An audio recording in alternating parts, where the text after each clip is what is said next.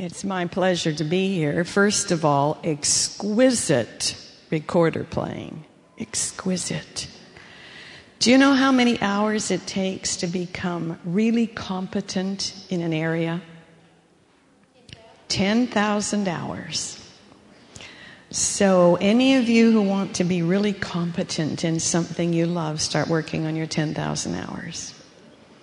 And anything after that is icing on the cake. It's kind of interesting for me today. A month ago, I was speaking in a church near Elmshaven in Northern California, which is where Ellen G. White lived. And here I am now, down under, they say, but I don't know what I'm under. But I'm down under near Sunnyside, which was uh, Ellen G. White's home here. So that's kind of a fun little connection. So, the topic today is unity and diversity. I loved the children's story. Dr. Thompson emailed me a little bit ago and said, We're studying the early church. And this Sabbath is the, the Sabbath we need to talk about Acts 15. Can you work that into your presentation? And I went, What? But every time I take a challenge, it always comes out better because I was talking about the Apostle Paul anyway. So I spent some time in Acts 15, and there's some good stuff in there about unity and diversity. So I appreciate the challenge, Dr. Thompson, because now I'll pass that on when I do this someplace else. So, are we going to be able to advance this? Good. How delightful. Somebody's working on their 10,000 hours. I'll tell you, you are so at the whim of who's ever up there. They don't like something you're saying, they can just cut you right off. So I always try to be really gracious to those people. All right, so diversity is in and of itself, according to some authors, an excellence. And this is a quote from Lovejoy. In all phases of human activity, not only are there diverse excellences, but diversity itself is the essence of excellence. So I learned to play two songs on the recorder when my three sons were in a recorder band. I never got past the squeak. So obviously that is not one of my excellences but I'm grateful that it is for someone. We know from PET scan studies that there are no two brains on this planet identical in structure, function, or perception. That's the research. Unfortunately, we don't believe the research, so we don't honor that and work with that. But we'll talk about some of those aspects this morning, which means that no brain can be good at everything. Period. And sometimes when we're good at something, we get a little irritated with another brain who is not. But they are probably very good at something that we are not good at. And part of diversity is to honor those excellences and use them collectively to benefit everyone. Since I'm near Sunnyside.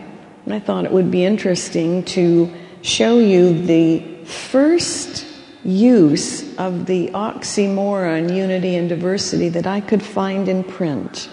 It happened to be in the Spirit of Prophecy, 1899. That was before my time. And she says, there are no two leaves of a tree precisely alike. And we know there's no two drops of water, no two snowflakes, on and on and on. Neither do all minds run in the same direction. So we can say there are no two brains that are alike. But while this is so, there may be unity in diversity, so it is in the design of God. So I thought you might find it kind of interesting this morning to to look at some of the ways in which brain imaging equipment has found diversity among brains. Start with a biblical metaphor, which, which I was using already from Paul. And I'm sure you know the metaphor. You know, the body is one unit, but it's made up of lots of different parts. And it would be really ridiculous if the foot started whining because it wasn't like a hand, or the ear expected the eye to be just like it, and so on. And then Paul goes on to say the body of Christ is to be one unit, made up of many different parts. And instead of now talking about body parts, he talks about Jews and Greeks and slaves and free and male and female, and you could just go down the list. So if we want wholeness, we need to embrace the excellences that are found in diversity at home, in business, at church, and so on. So here's some examples. This is what I call the Who Am I pyramid. It is the model that I use to help people understand that if you really want to know how your brain works, and if you want to use it by design, then you need to at least know these five things about your brain. And certainly there are ways of figuring it out. So I'm going to quickly go through examples from each one of these layers, and it's complex. That's putting it mildly. It's very complex. So let's begin with what the first layer talks about. It's a continuum. Almost everything we can talk about in terms of brain function is a continuum. So at one end of the continuum is the systemizing brain, which in pretty much all cultures is equated with the functions that we look for in what we call a male brain. And at the other end is the empathizing brain, which in most cultures are the qualities that we subscribe uh, as being related to a female brain. In the middle, there is a little band of 50 50 brains. You know, nobody is ever one or the other. And when you do large sample studies trying to place people on this continuum, let's say here at the very, very end, an extremely systemizing brain might be a 9 1, 9 systemizing, 1 empathizing. And when you get at this end, you know, um, a really, really XXX um, empathizing brain, then it might be a 1 9 you know, one systemizing and nine empathizing. When you get to the middle, it's 50 50. They get a score of 5 5. I think it would be really great to be a 5 5 because those people seem to be able to communicate equally well with systemizing brains or empathizing brains. However, there's just a little band. And having said that, there's some brains you can't even plot on this continuum about 5% do not fit on that continuum. 95% of us do. We're just beginning to learn what that 5% is all about. So avoid running up to me after the service and saying, Tell me more about the 5%. I think I've got one of them in my family. because we really don't know a lot about them yet. We just know they don't fit on there. So that's the basic foundational layer of the Who Am I pyramid. What kind of brain do you have? Systemizing, empathizing, 50 50? Or are you one of those brains of excellence that doesn't even fit on that continuum? And whatever our position is on that continuum, we sometimes get a little squirrely about people who we think their brains aren't at our position. And that's not what diversity is all about. So, a couple of examples of male female differences the systemizing versus the empathizing brain. First of all, the systemizing brain is much more active. It is typically more active even during gestation. Now, this is bell curve research, so there are some female fetuses that are pretty active and some male fetuses that aren't so active, but in general, the, uh, the male retina actually has far more M cells in it, M for motion, than the female brain. And so they need to move more, and they do. And females are always telling males to quit, quit moving around, calm down, sit still. Now, that's not how their brains were designed to work. So that's the reason I usually tell everybody, every audience, church or not, if you've got a brain that needs to move to learn, especially if you have a male brain, get up anytime you want to. And some people actually believe I mean that and do. And if they don't, they tend to fall asleep because those kinds of brains need to move to learn. And if they're not allowed to, to move, the brain goes, well, nothing's happening here. I think I'll just take a snooze until something happens where I can move and then I'll have energy. So in classes, students need to tell the teacher, I have the kind of brain that needs to move to learn. I'd like to stand at the back. You know, I'm not going to create havoc in the back of the room, but I need to be able to move to learn. And teachers who understand brain function are only too happy to have that happen.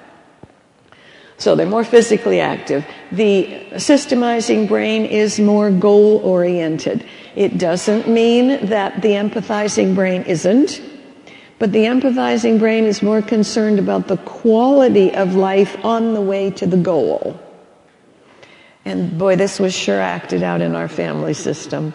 When we would travel, my father would plot the number of miles, kilometers we had to go, how much time we had. He'd decide when we had to get up in the morning, how often we could stop, how many miles an hour we should try to drive. And so we'd get up at five o'clock in the morning and pile in the car at 5.30 and we are goal oriented. And my little brother, who had a bladder the size of a walnut, we wouldn't be very far on the trip and he'd go, Dad, I gotta go to the bathroom. And my father would look at his watch and say, uh, it's 20 minutes till the next stop, hold it. Very goal oriented.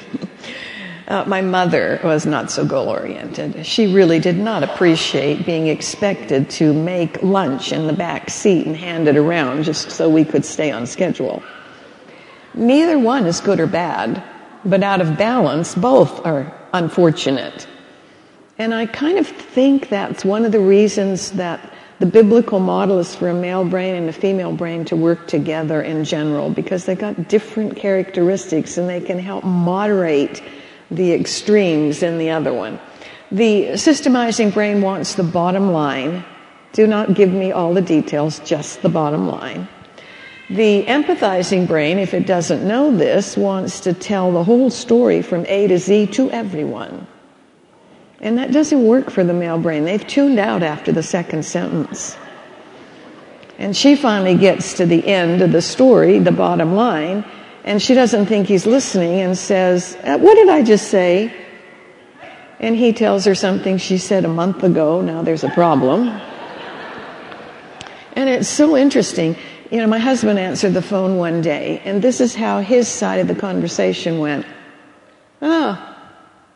Mm-hmm. Mm. Hmm. Hmm. Hmm. Good. Bye. I said, Who was that?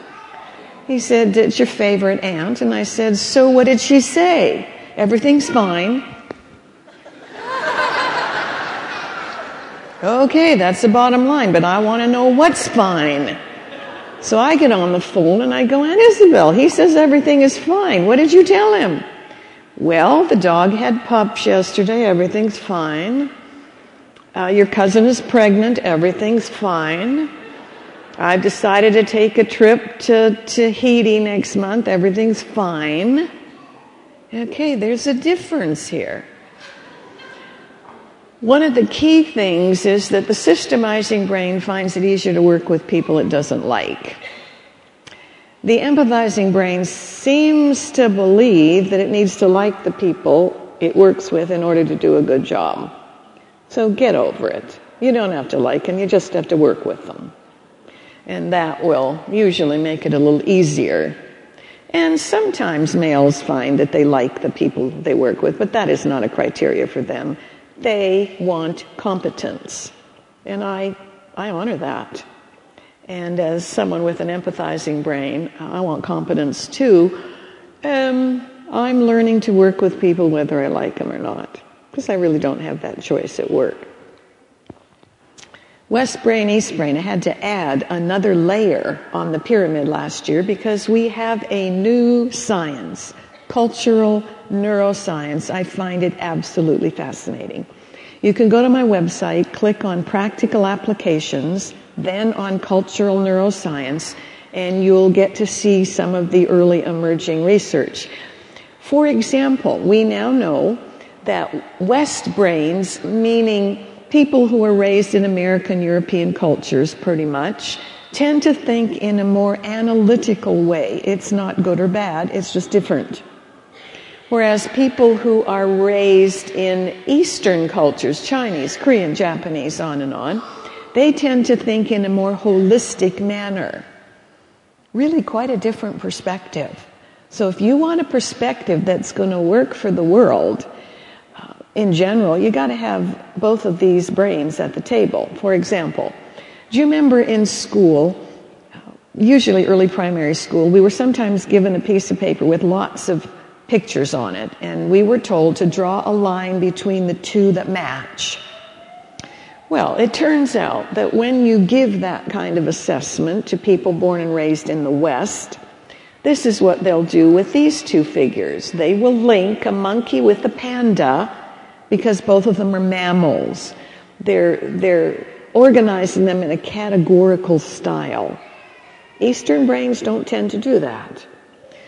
They will link a, money with, a monkey with a banana because monkeys eat bananas and that helps to sustain life. They're looking at the relational connection. And that's really important to do.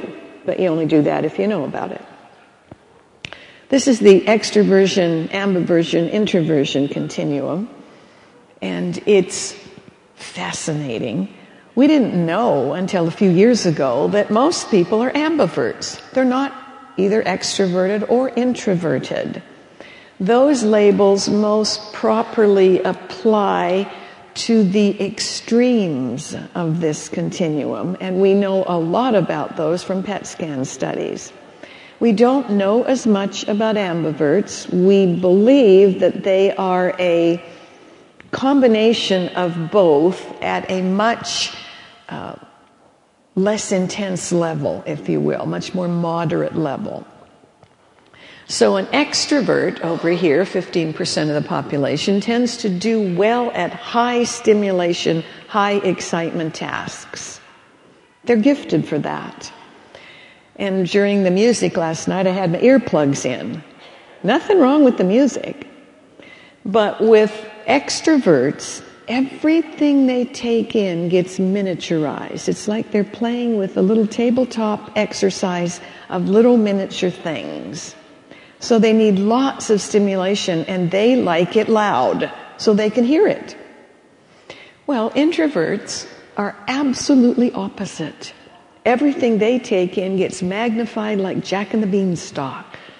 So a sound is much louder for an introvert than it is for an extrovert. There's not a lot of difference. That doesn't happen with introvert, with ambiverts. Pretty much what they take in is how it is. My brain position is right here, smack up against the introversion line. So some things are too loud for me. So I carry my earplugs, pop in my earplugs, I hear just fine.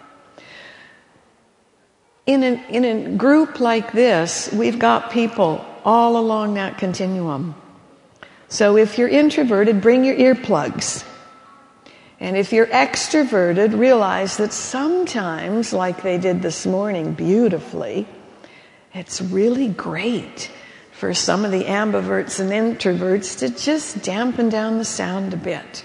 We need to try to recognize the diversity of excellence by moderating our presentation so something will, will work for everybody in a service. So the introverts do better at low stimulation but high attention tasks. this means when I fly back to America tomorrow, the person at the airport that's in the tower, I want to be an introvert. I want them to have high attention skills watching that screen. That is not a good place for an extrovert. An extrovert watches the screen for a while. There's planes flying around. Well, what else? Whoops! So you want people to be in the right job based on their extroversion, ambiversion, introversion. And so ambiverts tend to do best with moderate amounts of stimulation and attention. Oh, here's a couple of examples. The energy is absolutely drained from an extroverted brain if they're in a non-stimulating environment. And although boredom is a choice, if there's not enough stimulation, uh, they're going to be in trouble. They're going to get more restless than usual. They'll maybe fall asleep. They often get in trouble. They don't mean to get in trouble. They're just looking for something to stimulate their brain. They need frequent breaks when trying to focus. And that's one of the reasons I tell extroverts, get up, move. Just moving is a break for the brain.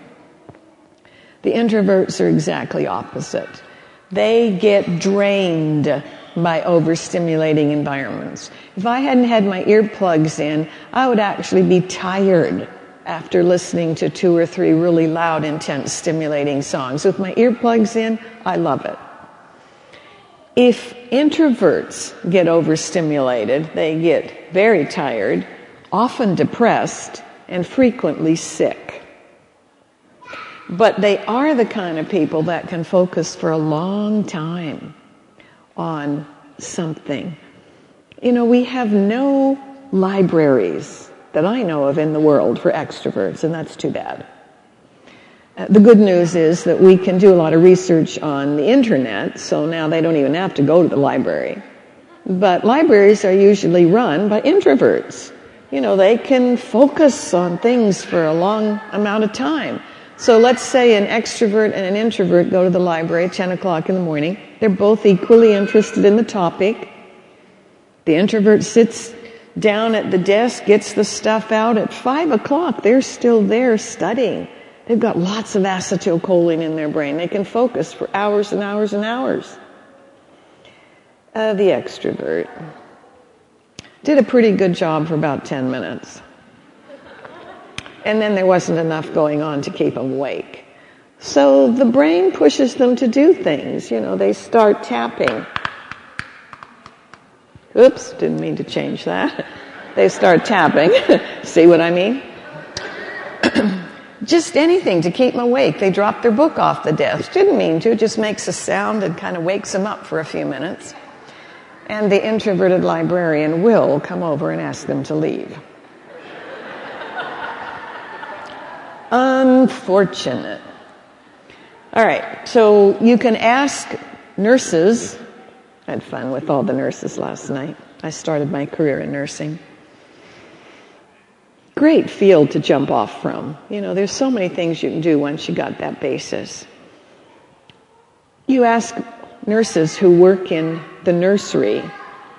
You know, the babies are in there sometimes only for six hours, maybe for a couple of days. You ask them, can you tell which babies are extroverted, ambiverted, or introverted, and they'll usually say, Is the Pope Catholic?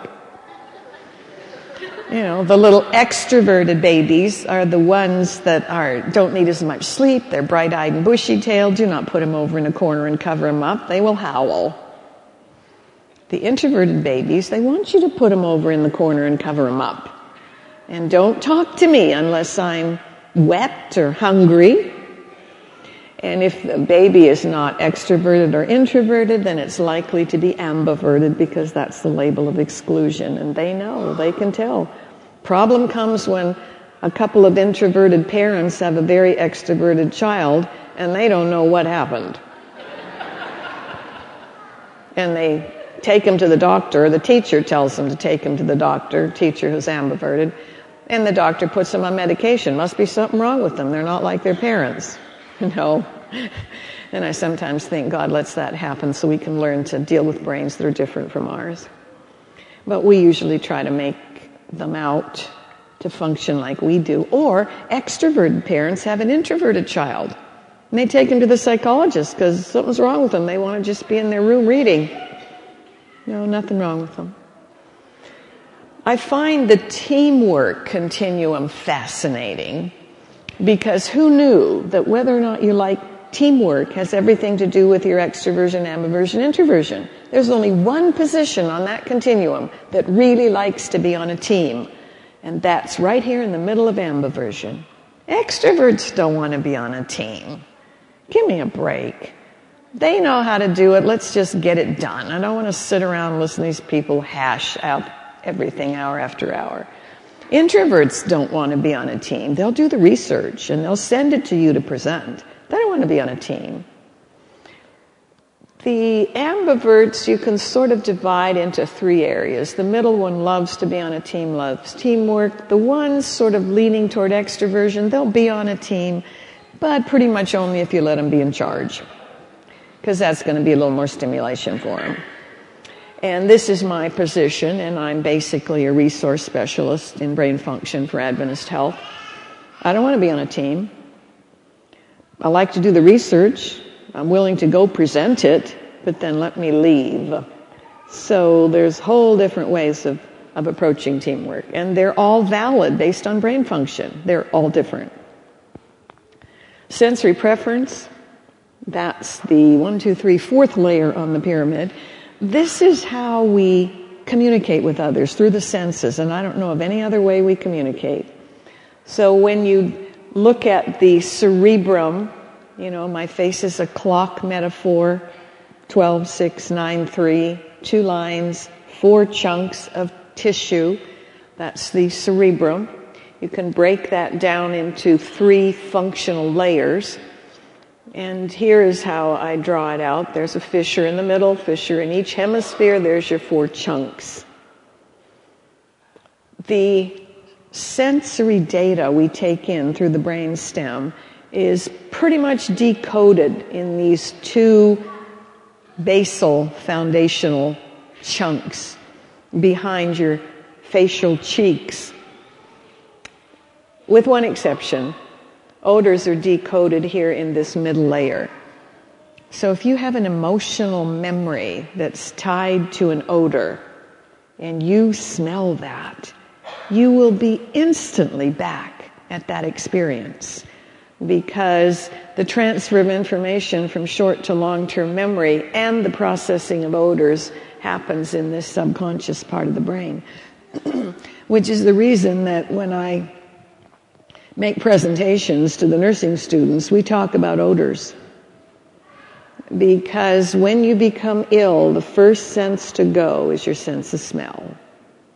And you know, this sweet young thing who wants to smell really good on duty but doesn't understand this comes in drenched in Chanel number five. And she goes in to see Joe Blow, who's just had a heart attack and feeling really, really sick. He gets one whiff of that and he throws up. So the nurse is trained to call a doctor when new symptoms develop. So she calls the doctor and says, you know, I'm in here taking care of Joe Blow and he just threw up, so we need medication for nausea and vomiting. So the doctor orders something. He, uh, he or she has no idea that the only reason he's throwing up is because his nurse is reeking of Chanel number five and it smells really awful to him. So now we give him medication that affects every cell in his body that he doesn't need. So I try to teach these nurses be really clean, but avoid wearing any scent to work because in a hospital that can negatively impact people who are sick. So here's the population estimates. Just like we've got more ambiverts, 60% of the population have a visual sensory preference, meaning when they're exposed to all three types of sensory data, what they take in through their eyes registers most quickly. And now that I know that, I never do a presentation unless I'm out in a creek bed in China without PowerPoints. Because 60% of you need something to look at. And when you cut that by gender, far more males are visual than females. 20% are auditory, that means the sound registers in their brain most quickly and intensely. So not only am I on the continuum toward the introverted level, but I also have an auditory sensory preference. So I'm much more sensitive to sound than a lot of people. And when you cut this by gender, far more females are auditory than males. And the remaining 20% are kinesthetic. They're really sensitive to odors and temperature and whether the pews are padded and, you know, so on and so forth. And they can be impacted by sound, not because they're auditory, but because sound waves beat against their skin. And our, the skin is our largest body organ. And so sometimes they like or dislike certain types of sounds because it's beating against their skin like, like mallets on a drum. We tend to relate to others in our sensory preference unless we learn about them all and pay attention. Because if I'm trying to communicate with someone who's visual in an auditory style, I mean, we could spend a whole session on this. And I'm saying, do you hear what I mean? And their brains are trying to see what I'm saying. The brain literally does a disconnect. It's not about hearing, it's about seeing. So the first thing I think of if I'm trying to communicate with somebody, and believe me, the light's on, but nobody appears to be home, the first thing I think about is, oh, I wonder if they have a different sensory preference from me. So if I say, do you hear what I'm saying? And they go, no, it's not clear to me at all. Clear is a visual word. And I go, oh, I bet they're, I bet they're visual. All right, I gotta change the words I use so their brains will be comfortable and they'll start perceiving. So instead of asking them if they hear what I mean, I'll say, let me rephrase that and see if I can put it in visual language so you can see what I mean. And the brain goes, oh, that person talks my language. Okay, let's relax. We'll get it. When a parent comes to me and says, my child is not learning with this new teacher, the first thing I want to know is the child's sensory preference and the teacher's sensory preference. Because the teacher may be teaching in a way that that child cannot learn. Because learning has everything to do with our sensory preference. We tend to gravitate toward environments that reward our sensory preference, meaning it's honored, it's okay. And sometimes I'll hear people say, you know, my kids don't seem to want to come home. They, they really don't want to spend any time at home. And I'll think, hmm, think the pyramid. Are there innate giftednesses being honored and rewarded in that environment? Or are the parents visual and they're auditory or kinesthetic and the parents don't get it? So we really need to pay attention to that. If you will go to the four gospels and read any parable, any miracle, you pretty much will find all the sensory systems represented. There's something there for everybody, regardless of their preference. So when I travel around the world, I sometimes ask people, what, what sensory preference was emphasized in your home growing up? Which one is emphasized in your home right now? In my family, my dad was kinesthetic, my brother was kinesthetic, my mother was visual, and I'm auditory. I'll tell you, I never met her expectations because I, I don't take in information visually. And I have a frontal right brain lead where there's no language anyway. It's the big picture. It's not about all the little details. She was an artist and she would sometimes say something like this to me. Uh, Arlene, I need some more red pastels. Will you go out to the garage and over in the corner, third shelf or so, you should find the boxes of pastels. Bring me some red pastels. Okay, I go out to the garage, I go over to the corner, I count the third shelf, and I start looking for red pastels. I don't see red pastels. You know, three days later, she comes out and goes, What are you doing out here? Where are my pastels? And I go, I don't see them. She goes, They're right there. What's the problem? But we didn't take information in the same. So I grew up feeling pretty stupid and when she told me I wasn't smart enough to take medicine, that reinforced that. Because our brains were very different, and she thought since mine wasn't like hers, I must be really dumb. And we do that to each other all the time, and we don't mean to. Or maybe we do. So when you go to Europe, uh, no padded pews in any of the cathedrals I've been in. So that's a little dicey for a kinesthetic. And no heating, no air conditioning either.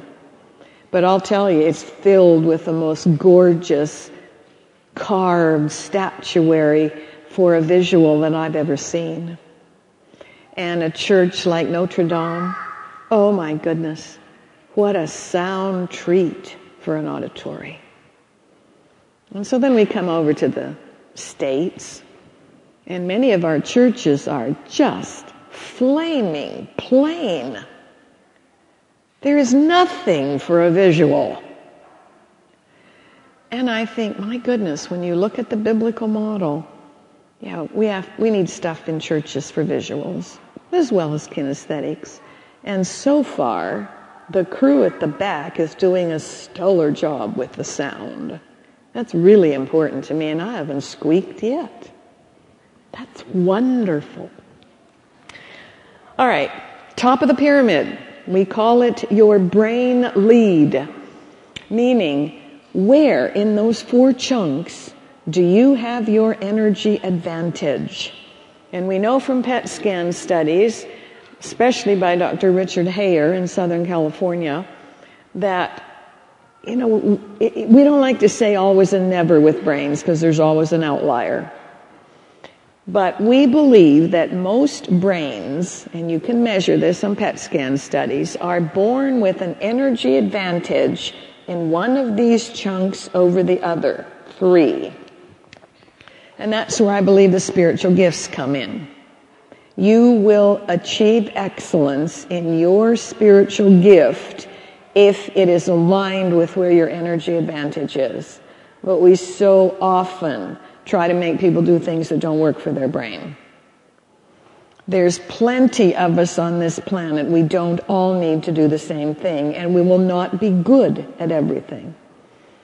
So this is what Dr. Haier says. The brain uses less oxygen, glucose, and micronutrition and needs a shorter recovery time when performing tasks that draw heavily on its area of energy advantage or brain lead. And it's a huge energy advantage. Those of you who want the physiology, there is a reduced resistance to the transmission of information across the synapse in one of those chunks in your brain.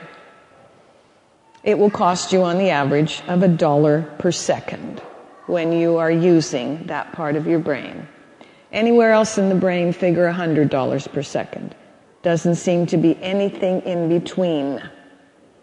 So part of living successfully is figuring out where did the Lord put your energy advantage? How can I align at least 51% of what I do with that and become excellent in competence?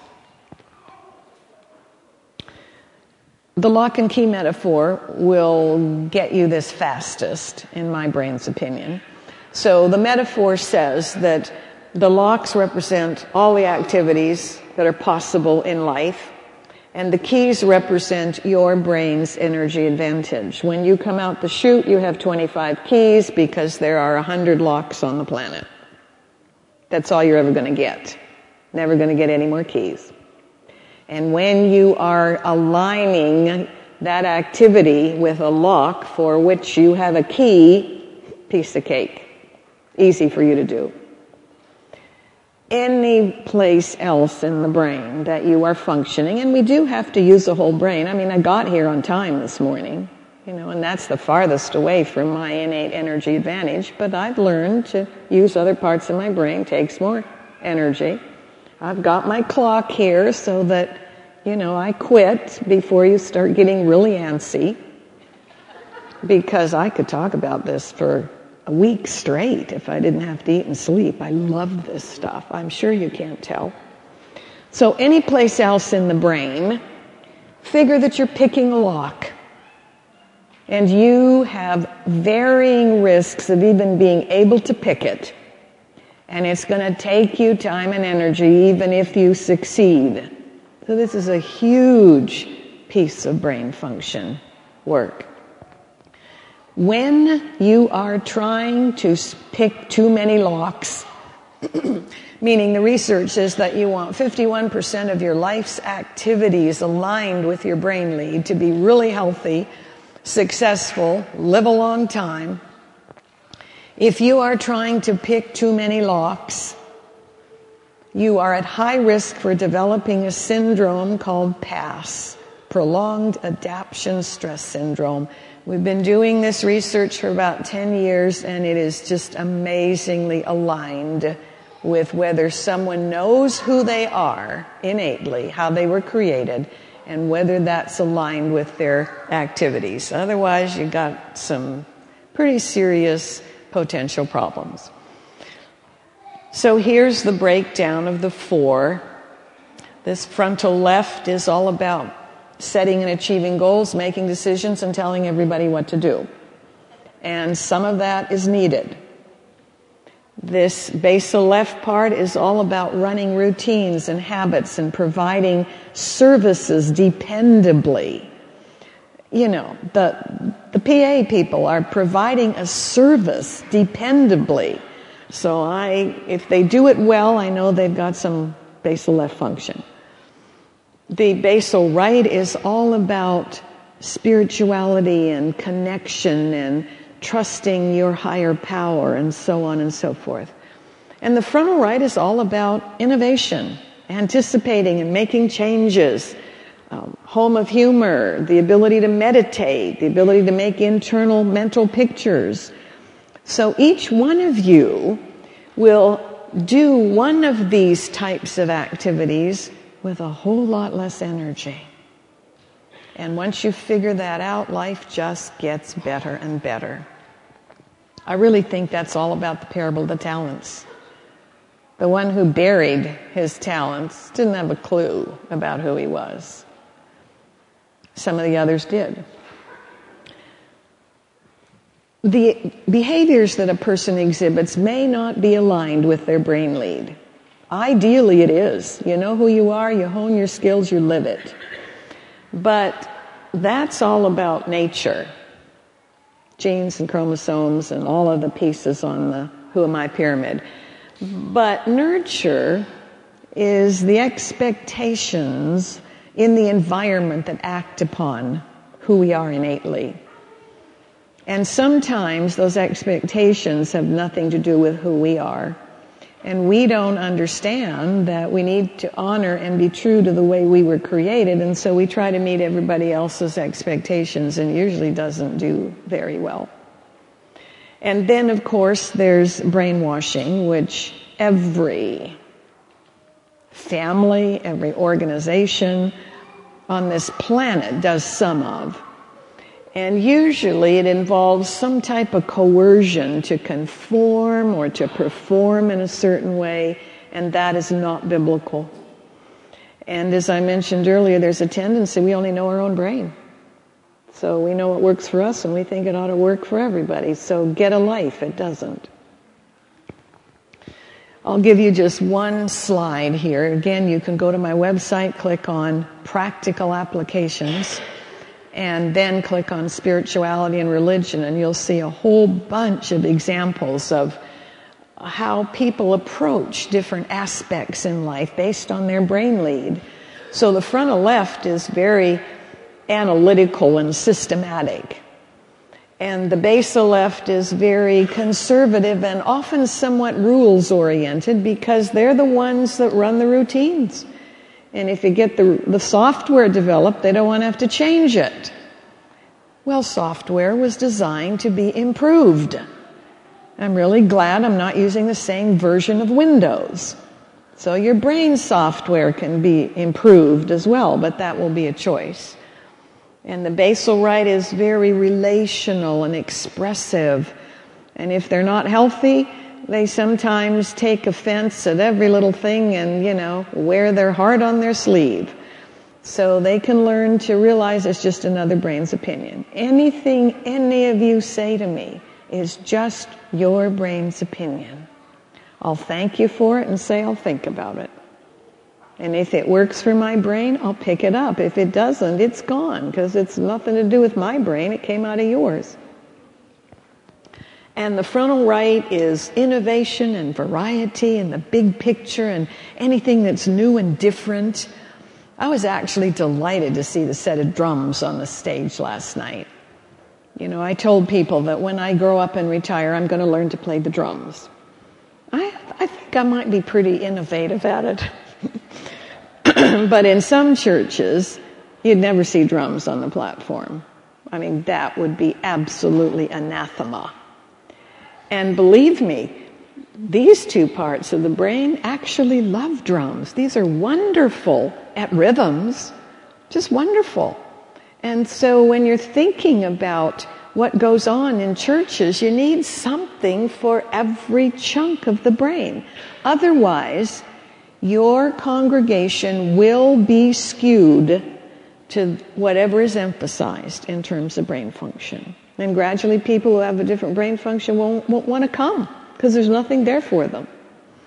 And you remember, this is the part of the brain where I have my energy advantage, although I was raised by parents who only emphasized the left brain stuff. They did the best they knew how to do, but that's all they emphasized. And you may remember that Paul, since we're talking about Paul today, said, Remember to sing a new song. I heard a couple of new songs this week that I haven't heard in the States. That's great. I don't know if they're new for you. If they aren't, then learn another new song. Nothing's 100%. You always give up something to get something. And here's some brand new research that I find just so interesting. Researchers took people, put them together in groups, and asked them to problem solve. One group was very homogeneous. They were very much alike. Same race, same language, and to the best of their ability, same brain lead. The other group was very diverse. Different cultures, different races, different brain leads represented, different genders. And at the end of the research, they had them fill out all these questions about how the experience had been for them. Fascinating. The homogeneous group, they didn't get very far with problem solving. They were not done at the end of the time, but they said, we had a really good time. Well, yeah, they were all speaking the same language. The diverse groups got much farther in problem solving and had a much more whole brain solution on the table, but they didn't think they had a lot of fun. So, you will always give up something to get something, and knowing that, you can choose what it is you want. All right, so let's finish up with Paul's recommendations. Well, I started with this one in Philippians 2. Make my joy complete by being like minded, not clones, having the same love, being one in spirit and purpose. Then when I started reading Acts 15, I went, oh my goodness, he is a lot more basic than that. He said, stop requiring everybody to do the same things. For heaven's sake, stop trying to make the Gentiles get circumcised. Oh, well, that was pretty huge back in the world then. He says, refrain from placing a yoke on the necks of other leaders, other disciples, other members that neither we nor our forefathers were able to bear. So if you're studying Acts 15, I suggest you read that chapter and you ask yourself, have I been requiring everybody to do exactly the same thing in exactly the same way? Have I been in an effort to do it right, layering on rules after rules after rules to the point that nobody can do it? And now they're feeling really bad about themselves because they can't do it. So they think there's something wrong with them and they stop trying altogether. So the bottom line, back to Ellen G. White. We cannot all have the same minds. We don't. I don't know how she knew that without brain imaging equipment, but we don't. We can have the same minds or cherish the same ideas, but one is to be a benefit and a blessing to the other. We have diverse excellences. So each one of us is either part of the problem or part of the solution. What does that mean? For me to be part of the solution, this is what it looks like. I have a personal relationship with my, I was going to say higher power. That'll probably freak some of you out. But I usually lecture to people who have no affiliation with religion. So I talk about higher power because the word God doesn't resonate with some of them. But I remind myself where I am. A personal relationship with God. Secondly, I accept the gift of salvation on a daily basis. I can't do anything to earn it, nothing. I accept it. It's a free gift. Wish I'd known that a lot sooner. My purpose is to let the Holy Spirit guide my behaviors for the way in which I was created. Nothing to do with my salvation. But how do you want me to role model? And I want to role model Christ's communication style, which was inclusive, affirming, caring, realizing that everybody is different.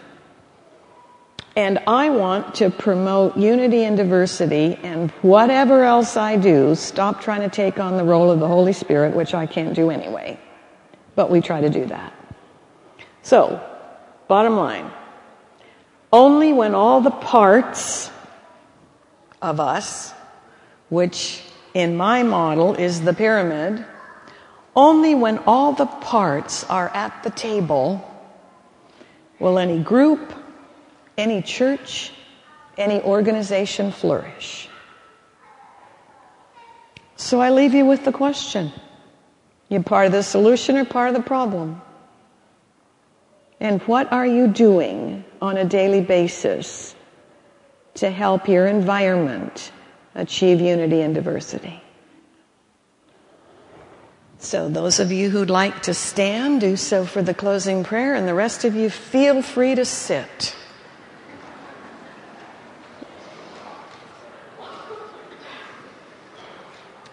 Dear Heavenly Parent, I personally am so grateful for the brain function information and that we are learning something about the magnificence of the brain that you have placed within each one of us. Help us to be part of the solution, not the problem. To begin to look at the Bible admonition as really up to date with brain function if we just align the parts. Thank you in advance for your love and your care and your brain and for motivating us to learn more about it so we can use it by design to your glory. In Christ's name.